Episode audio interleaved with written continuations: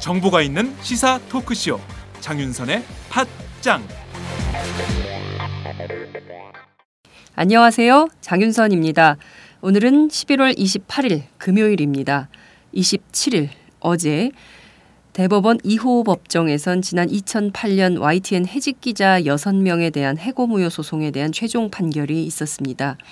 민주화 이후 첫 번째 해직 기자로 기록된 YTN의 6명. 그중 권석재, 우장균, 정유신 기자에 대해서는 해고가 부당하다고 판결을 했지만 노종면, 조승호, 현덕수 기자에 대해서는 해고가 정당했다고 최종 선고를 했습니다. 쌍용자동차 판결에서 기업 편들기 논란을 빚었던 대법원이 이번에는 정권의 방송 장악에 대해서도 면죄부를 준 것이 아니냐 이런 비판에 직면하게 됐는데요.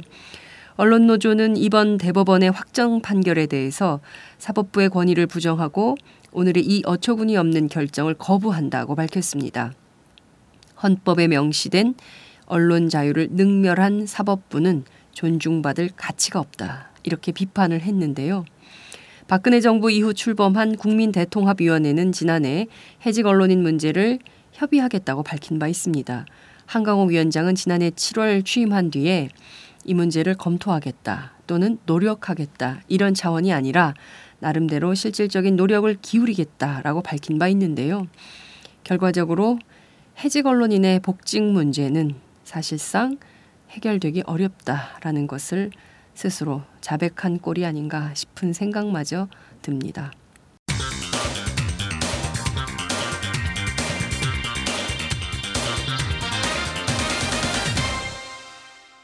전혀 다른 뉴스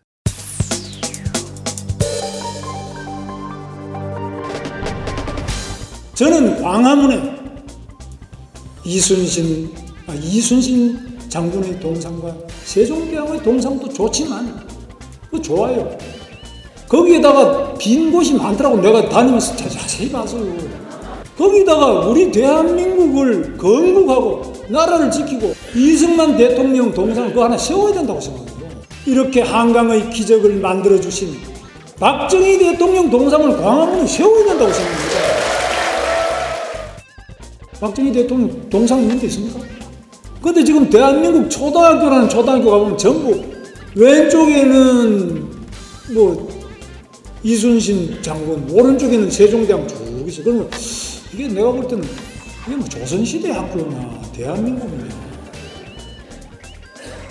대한민국의 학교라면 대한민국을 누가 세웠어? 누가 발전시켰는지를 항상 기억하고 그것을 자녀들에게 가르치는 이것이 참 교육이지.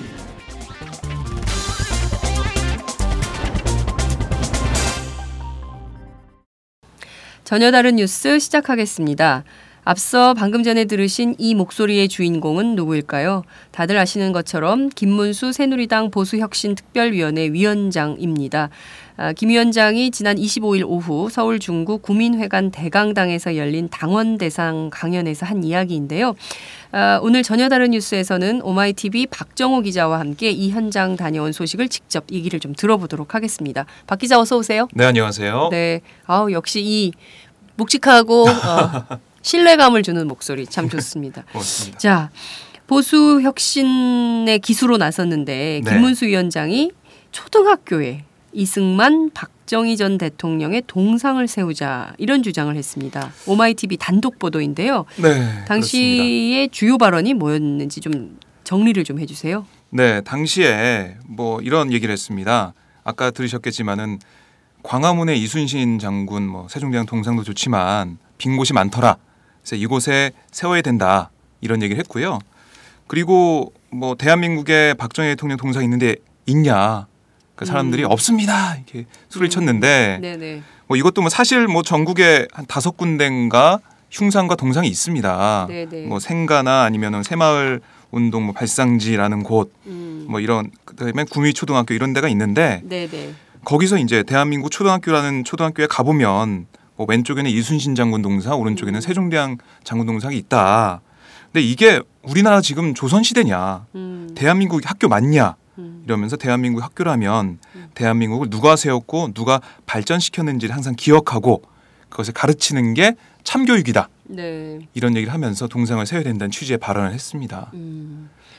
이 동상이 과거에는 어떤 상징물로 이렇게 여겨졌지만 디지털 시대에 네. 무슨 동상을 이렇게 세워서 이것도 굉장히 그 초등학교 전국에 다 세우려면 상당한 예산이 들어가는 아, 사업일 텐데요. 네, 네. 도대체 그 이승만과 박정희 전 대통령의 동상을 세워야 한다라고 주장한 이유, 네. 그 근거는 뭔가요? 어, 그 동상 세워야 된다는 얘기도 했고요. 네. 또 강연을 보면 네, 또 이런 얘기도 했습니다. 그 이렇게 위대한 나라를 만들었는데 음. 우리 중고등학생들이 배우는 역사책에 보면 음. 뭐 이승만, 박정희 욕밖에 없다. 이런 얘기도 하고 이렇게 나라를 위대하게 만든 사람을 욕하는 이런 역사는 안 된다. 이렇게 하면. 선진 선진국이 안 된다. 이런 얘기를 또 아, 하더라고요. 교과서에 이분들 욕이 있다니 무슨 말인지 잘 모르겠는데요. 교과서를 안 보고 하시는 얘기인가요? 그러니까 뭐 이렇게 해서 이승만, 박정희 전 대통령을 음. 추앙을 해서 네, 네. 뭔가 이득을 보려 하는 게 아닌가라는 네. 분석을 좀 해볼 수가 아. 있습니다. 이분이 요새 그 나홀로 혁신위원회에서 네. 그 테이블에 혼자 앉아 있는 사진이 종종 나오는데요. 어, 김문수 위원장이 이렇게 이 소위 얘기해서 네. 그 보수 집결을 원하는 발언을 지속적으로 쏟아내는 정치적 배경이 좀 있을 것 같은데요. 그렇습니다. 뭐 어떤 건가요? 김문수 위원장 같은 경우는 지금 차기 대권 주자로 꼽히고 있습니다. 네. 뭐 11월 셋째 주 어, 리얼미터 조사를 보니까요. 네. 대선 주자 지지율이 1위 박원순, 2위 문재인, 3위 김무성, 그리고 음. 4위 김문수 위원장이었습니다. 네, 네. 어떻게 보면은 계속해서 유력한 대선 후보로 꼽히고 있는데 지지율을 끌어모으기 위한 전략이다. 네, 그것도 있고요. 네. 뭐 김문수 위원장 하면은 태생적으로 음. 보수적인 입장에서 보면은 약점을 가지고 있죠. 어떻게 보면 그 과거 노동 운동 세력. 운동을 했고요. 그게 약점인가요? 야, 그러니까 참. 뭐 그렇기 때문에 나중에 정말 네. 대선 후보 뽑는 그런 절차에 들어가면 경선에 들어가면은 네. 그게 잘못될 수도 있으니까 그게 약점이 될수 음. 있으니까 지금 이렇게 강하게 나가는 게 아닌가 네. 싶고요. 이날 강연 분위기가 정말 어떻게 보면 신앙 간증 분위기였습니다. 음. 그러니까 지금 제가 저희가 보도한 내용 보면은 뭐 동상 내용도 있지만 네. 박정희 대통령을 자기가 반대를 했는데 왜 반대했고 음. 왜 반대하지 않고 다시 이렇게 다시 보게 됐는지 네. 이거에 대해서 쭉 얘기를 하는데요. 네. 뭐 그거는 시간 관계상 저희가 음. 다루지 않았지만 네. 어, 교회에서 뭐 어떻게 보면은 그 하나님에 대한 신앙 간증을 하듯이 네. 내가 얼마나 박정희 전 대통령을 사랑하고 음. 이승만 전 대통령을 사랑하는지 음. 왜 이들이 위대한지 이걸 계속 얘기를 하고 있습니다. 네. 결과적으로는 본인의 정치적 목적을 위해서라면 과거에 노동운동했던 그 경력도 다 아, 없었던 걸로 만들고 싶고 네. 그렇죠. 실질적으로 나는. 박정희와 이승만을 이렇게 사랑했다라는 것을 우회적으로 간증의 힘으로 어, 이- 설파를 하면서 네. 표를 계속 긁어 모아서 어떻게든 대통령 후보가 돼보겠다라는 목표가 분명한 발언이었다 이렇게 좀 해석을 그러니까 해볼 집도, 수 있을 것 같습니다. 집도키를 잡아야겠다 이런 네. 생각인 것 같습니다. 그러니까 보수 세력 결집을 위해서라면 무엇이든지 한다라는 네. 건데요. 김문수 위원장의 속 뜻은 어떤지 좀 들어보고 싶기도 하네요. 예. 네. 자 그런데 누리꾼들은 이 소식에 대해서 네. 어떤 판단을 하고 있습니까?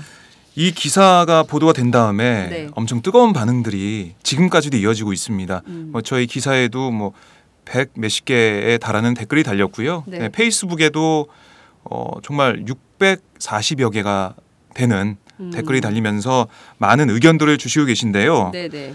뭐 기본적으로 이제 반응이 음. 미쳤냐, 치매냐, 음. 어떻게 이렇게 맛이 갈 수 있냐, 뭐 이런 발언들이 많았고요, 반응들이 많았고요. 네. 뭐 진짜 동영상 보고 혈압 오는 건 정말 오랜만이다. 음. 저렇게 말해놓고 정권 바뀌면 또 뭐라고 할까 이런 얘기가 있었습니다. 음.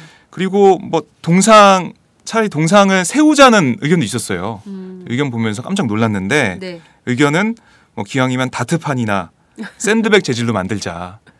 뭔가 네. 이 공, 네. 던질 수 있는 음. 그런 걸 만들자는 의견도 있었고 네. 노상 방뇨용 변소를 세우자는 거냐. 음. 이런 지적도 있었고요. 아, 그건 좀 나간 건데 전직 대통령에 대해서는 네네. 분명하게 어, 공과를 네. 따져서 기념할 게 아니 기념을 할 네. 것이 아니라 어, 이분들이 과거의 업적 가운데 잘한 것도 있고 잘못한 것도 있기 때문에 그것을 후대가 네. 정확하게 판단하고 평가해서 어, 음, 받아들일 건 받아들이고 또 비판할 것은 비판해야 될 것 같은데요. 어찌됐든 네티즌들의 반응이 이 정도로 격하게 나오는 것은 실질적으로 이, 네. 이 김문수 위원장의 발언에 동의하기 어렵다 이런 인식이 지배적이다 이렇게 평가할 수 있을 것 같으네요. 그렇습니다. 그리고 초등학교라는 공간에 대한 네. 또그 고찰도 있었는데요. 지금 네. 어떻게 보면 무상급식, 무상보육 때문에 음. 논란이 많은데 네. 그럴 돈이 있으면은 아이들 뭐 공책을 한 권 더 사주든 음. 밥을 한 끼 더 주든 네. 이런 식으로 가야지 네. 왜 독재 정권, 독재자의 동생을 세우냐 음. 이런 비판이 많았습니다. 네.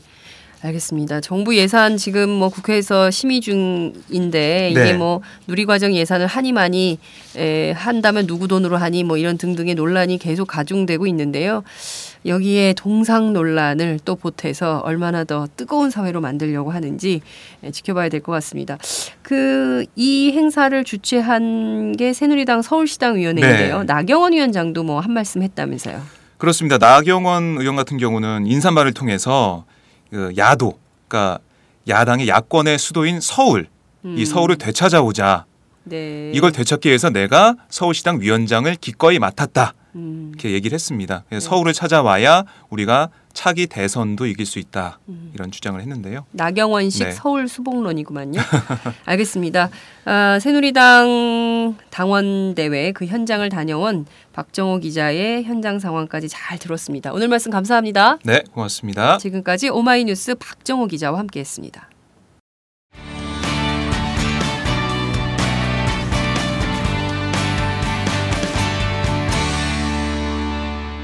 지금 여러분은 장윤선 기자의 팟짱을 듣고 계십니다. 전혀 다른 뉴스 시작하겠습니다. 에, 박근혜 정부의 비선 라인 실세로 꼽히는 정윤회 씨가 이른바 청와대 문고리 권력과 함께 정기적으로 만나면서 국정에 개입해왔다. 이런 주장이 청와대 내부 문건을 통해서 드러나면서 이 사건 일파만파 커지고 있는 형국입니다. 청와대는 공식 브리핑을 통해서 세계일보 보도는 사실이 아니다. 앞으로 법적 조치를 취하겠다. 이렇게 나서고 있는 상황인데요. 오늘은 오마이뉴스 정치부 최지용 기자를 연결해서 도대체 이게 어떻게 된 것인지 자세한 상황을 알아보겠습니다. 최 기자 나와 계신가요? 예, 오마이뉴스 최지영입니다. 네. 자, 오늘 아, 세계일보가 28일자 일면으로 청와대 문건을 단독 보도했는데요. 아, 여기에 보면 공직기강 비서관실 명의로 된 이 문건에 에, 청와대 비서실장 교체설 등 관련 VIP 측근 가로 열고 정윤회 동향이라는 제목이 걸린 문건입니다. 우선 이 세계일보 보도 내용을 좀 간략하게 짚어주시죠. 예, 어, 보도 내용에 따르면요, 그 행정부 비선 실세로 계속 이 이야기가 나왔던 정윤회 씨와 그 문고리 3인방이라 불리는 이제 비서진들, 이들이 정기적으로 만나서 국정 정보를 교류하고 그리고 김기춘 비서실장 등을 포함해서 이제 청와대 인사에 개입하려 했다는 주장이 담겨 있는 문서입니다. 그리고 어, 이것이 어, 그 얼마나 정기적으로 또 어, 어떤 루트를 통해서 이런 정보들이 나갔는지 아주 상세히 담겨 있다라고 어, 세계일보가 전한 내용입니다. 네, 구체적으로 좀 어떻게 만나서 어떻게 했다는 건가요? 네, 그 강남권에 있는 중식당이나 일식집에서 음, 정기적으로 만남을 가지면서 정기적이라는 청와대- 게 얼마 만에 한 번씩 만나는 아, 예, 거죠? 그 정기적이라는 게 구체적으로 명시되어 있지 않은데요. 음, 어, 나오는 얘기로는 한 달에 한 두어 번꼴로 만났다라는 이야기가 있습니다. 아, 그래요, 예. 예, 그 현장 사진까지 담겨져 있, 더라고요 네. 그 중식당의 사진까지. 예, 어, 근데 이런 이야기들이 계속적으로 제기가 됐었는데 그렇죠. 그동안 청와대가 부인을 해왔죠. 근데 음. 어, 그게 실체로 드러났다고 할 수 있겠습니다. 사실상 정, 정윤회 씨가 국정에 특히 인사에 깊이 개입해 오고 있다라는 얘기는 정치권 안에 계속 문제 제기가 나돌았는데 실질적인 문건 그것도 청와대 문건으로 확인이 된 것은 이번이 처음이어서 더 큰 논란이 좀 되고 있는 상황인 것 같습니다. 자, 이 문건을 보면 여기에 김기춘 비서실장을 포함해서 소위 정권 실세 문고리 권력 3인방 어? 모두 등장을 하고 있어요. 네. 에, 그, 이 정윤혜 씨가 박근혜 대통령 핵심 측근으로 알려진 세명의 비서를 바깥에서 계속 만나면서 청와대에 특히 이제 국정 정보를 교류해 왔다라는 것인데요. 어, 이 문건의 작성 시점은 언제점인 건가요? 그러니까 이를테면 청와대, 그러니까 공직기강 비서관실에서 이게 문제다, 이거 조사를 해야 되겠다라고 판단한 시점 때문에 그런 건데요. 이게 언제 작성이 된 거죠? 예, 문건 작성 시기는 올해 1월 6일로 되어 음. 있습니다. 그러니까 지난해 연말부터 올해 초까지 벌어졌던 상황들이 어, 이 적시되어 있는 문건이라고 할 수 있겠고요. 네, 여기에 이제 주요 내용이 이제 김기춘 비서실장의 그 중병설과 그렇죠. 교체설, 와병설. 예, 와병설이죠. 예, 그래서 어, 이런 것들이 이 찌라시를 통해서 네, 어, 유포될 수 있게끔 해야 된다라는 조치를 이제 정윤혜 씨가 취했다라는 네네. 내용입니다. 네, 실제적으로 이 시기에 네, 어, 이 시기부터 이 김기춘 실장에 대한 어, 그 교체설이 네. 정치권 정계에서는 계속적으로 나돌았고 그 시기도 지금 일치하는 상황입니다. 아, 그러네요. 굉장히 충격적인데요. 이 문건에 보면 정윤혜 씨뿐만 아니라 실명으로 이재만 총무비서관, 정호성 제1부속비서관, 안봉근 제2부속비서관 이 실명이 다 적시가 돼돼 있어요. 그리고 이 등장인물 한 10여 명에 대해서 모두 십상시라는 표현까지 나오는데 이 십상시라는 표현은 환관을 일컫는 말 아닙니까? 예, 후한말에 그 어, 환관들을 이야기하죠. 정권 그이 왕조를 좌지우지했던 그러니까요. 그 예, 내시 그룹을 이야기하는 건데요. 그렇게 비유를 해가면서 어, 이렇게 표현했다는 거는 네. 상당히 이제 문제의식을 가졌다라는 청와대 문제의식을 가졌다라는 걸로 볼 수 있겠고요. 더 큰 문제는 이 공직 어, 공직기관 비서관실에서 이런 조사를 한 이후에 네. 그 자리에 있던 사람들이 음. 좌천이 되거나 음. 그, 이 제자리로 돌아가는 이제 파견됐던 경찰관은 이제 돌아가거나 뭐 이런 일이 벌어졌다는 거죠. 네, 그러니까 실제로 청와대 안에서도 정윤혜 씨가 이렇게 개입해온 것에 대해서 상당한 위기감을 느끼면서 조사에 착수를 했고 조사에서 발각되는 문제점에 대해서는 인사이동 않은 방식으로 해결을 하려고 애써왔던 지- 저 정황들이 나타난다. 이런 분석이 가능한 건데요. 자, 이렇게 문건으로 확인이 됐어요. 청와대는 뭐라고 반박을 했습니까? 네, 청와대는 이런 내용의 문서가 작성돼서 보고된 적은 있지만 당시에 이 정보지 찌라시에 나돌던 내용들을 짜집기 한 거에 불과하다라고 해명을 했습니다. 아, 그러면서 이제 세계일보를 포함해서 거기에 이제 등장하는 이 작성자를 비롯한 그 이 관련자들에게 법적 조치를 하겠다라고 밝혔습니다. 네. 그, 아니, 그러니까, 청와대가 이 네. 공직기관 비서관실에서 작성한 이 조사 문건을 그냥 언론의 시중에 놔두는 찌라시를, 그러니까 그 정보지에 나온 것을 짜깁기 한 거다, 오- 따다 붙였다, 이렇게 주장을 했다는 건가요? 예, 그렇습니다. 그 마치 그 김무성 어 새누리당 대표가 네네네, 그 네. 대화록을 이제 어, 연설에서 하고 그래. 나서 이제 찌라시에서 봤다라고 한 맞아요, 것처럼 그랬어요. 예, 예. 이 약간 오버랩이 되는데요. 아이고. 어, 당시에는 이 찌라시를 모아서 보고를 했는데 네. 이 내용이 유출된 거에 대해 이제 문제 제기를 하는 겁니다. 그렇죠. 네. 그렇습니다. 그런데 만약에 이 내부 정보지 않습니까? 이것이 바깥으로 유출이 됐다면 이것은 법률적으로도 위배가 좀 될 것 같은데요. 어, 법적 위반 여부, 청와대가 어떻게 하고 있고 또 어떤 반박들이 나오고 있는 건가요? 네, 그, 어, 이게, 이 문건이 나간 것 자체도 위법이지만, 네. 이 3인, 이게 만약에 삼, 그, 청와대 문고리 권력 3인방이라는 그 비서진들이 정윤혜 씨에게 그런 정보들을 제공했다고 하면 그것조차 문제가 됩니다. 아, 그럼요. 그러니까, 네, 그러니까 이 두 가지가 다 걸려 있는 상황인데요. 청와대는 이 문건의 사실 그 존재 여부는 인정을 하는 상황입니다. 네. 어, 하지만 그 내용은 음. 맞지 않고 찌라시에 불과하다라고 일축을 한 거고요. 네. 이 문건이 유출된 경우에 대해서만 법적 조치를 하겠다. 라고 주장을 하고 있는 거예요. 네, 그렇습니다. 그런데 실제로 사실은 그것도 문제지만 더 큰 문제는 만약에 김, 어, 저, 이재만 총무비서관, 정호성 부- 비서관, 안봉근 비서관이, 어, 한 달에 두 번씩 바깥에서 외부에서 어, 정윤혜 씨를 만나서 국정 정보를, 으, 그, 건넸다면 그건 역시도 공공기록물 관리에 관한 법률, 이거 위반 아닌가요? 예, 어, 위반 사항이 되고요. 이거에 대해서 이제 새정치연합이나 야당은 어, 법적 조치를 이- 또 취하겠다. 음. 진상조사단을 꾸려서 진상조사 작업에 착수하고 국회 운영위를 열어서 어, 이제 이 관련자들을 소환, 그 소환이 아니라 이제 국회 출석을 시켜서 네. 어, 이제 진상 조사를 하겠다라고 음. 이야기를 하는 상황입니다. 네. 자, 오늘 세계일보 보도 때문에 정치권이 그야말로 혼란의 도가니에 빠진 상황일 것 같다라는 생각이 좀 드는데요. 자, 국회에서 야당은 어떤 반응이 나오고 있습니까? 네, 지금 어, 야당에서는 당연히 이게 어, 국정을 국정을 농란한 희대 사건이다라는 이제 큰 충격적인 어, 반응을 내놓고 있고요. 네. 어, 이, 이면에서는 이 문건이 나온 이면에 대해서 지금 정치권에서는 많은 이야기들이 되고 있는데요. 네. 어, 결국 이 문건이 그동안 소문을 나누었던 이 정윤회의 국정 개입, 정윤회 씨의 국정 개입, 이게 사실로 밝혀지는 이 과정에 무엇이 있느냐가 음. 초점이 되고 있습니다. 네. 일각에서는 이것이 이제 그 박 대통령의 어, 남동생인 음. 박지만 씨와 네. 정윤회 씨가 그동안 국정에서 어, 인사권을 가지고 충돌을 했는데 네. 결국 이 두 사람의 파워 게임이 지금 이걸로 불거진 것이 아니냐라는 음. 게 지금 어, 야권 일각에서의 어, 생각인 것 같습니다. 네. 아, 그러니까 그 국정을 운영하는 대통령이 중심이 돼서 운영이 되는 것이 아니라 박 대통령의 동생인 박지만 씨와 또 박 대통령의 핵심 측근으로 알려진 정윤회 씨가 둘이 권력과 권력 다툼을 하다가 빚어진 어, 사건이 아니냐 이렇게 야권은 보고 있다 이런 거죠. 예, 그렇습니다. 어, 정말 참이 이 나라의 운명과 비전이 어디로 가는가 궁- 참 답답한 상황인데요. 자, 우선 야당이 국회 운영위원회 소집을 요구하고 있어요. 어떻게 그 소집 요구가 받아들일 것으로 보이나요?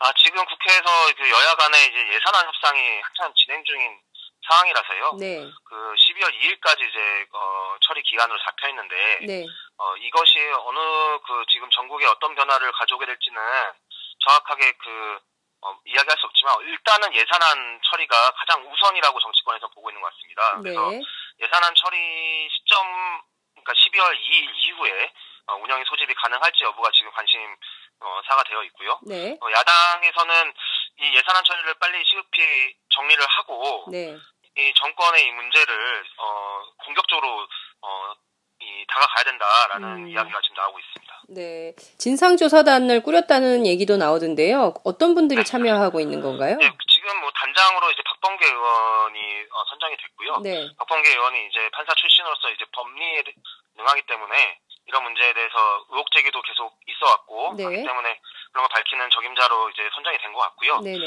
어, 바로 어, 활동에 들어가는 걸로 저희가 확인했습니다. 네, 네, 박범계 의원하고 통화를 했는데요. 네. 그, 어, 바로 이제 단, 그, 구, 그, 진상조사단을 이제 구성하는 역할을 이제 박범계 의원이 진행을 하고, 네. 어, 이게 야당들의 어떤 공조도 가능할 수 있을 거라고 음. 보고 있는 것 같습니다. 네.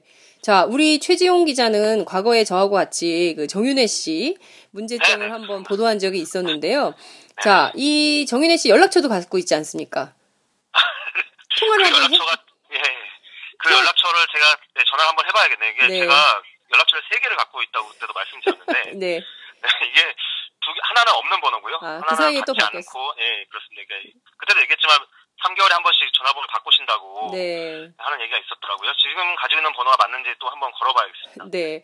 아, 생각해보니까 이제 팟짱 저희가 시작한 지 석 달 다 되어 가니까 그 사이에 또 바꿨을 수도 있겠다라는 생각이 네, 좀 듭니다. 생각이 좀. 아, 그렇지만 아, 최지용 기자가 전화 통화 꼭 하셔서 아, 다음 주에 후속 보도를 해주시기 바랍니다. 아셨죠? 네.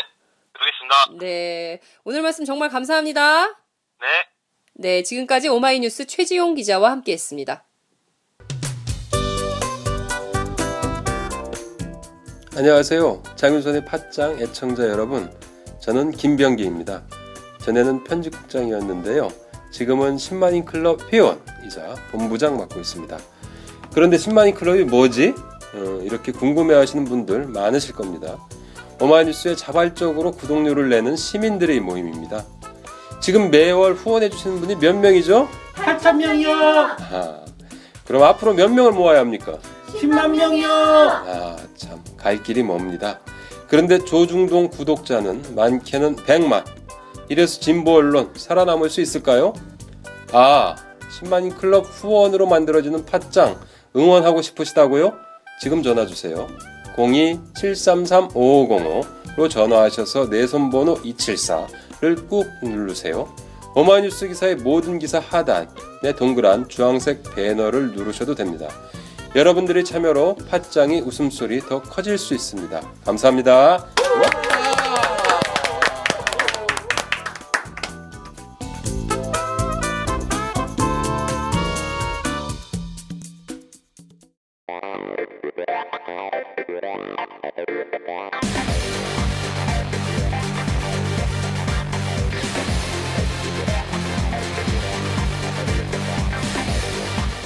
정보가 있는 시사 토크쇼. 장윤선의 팟짱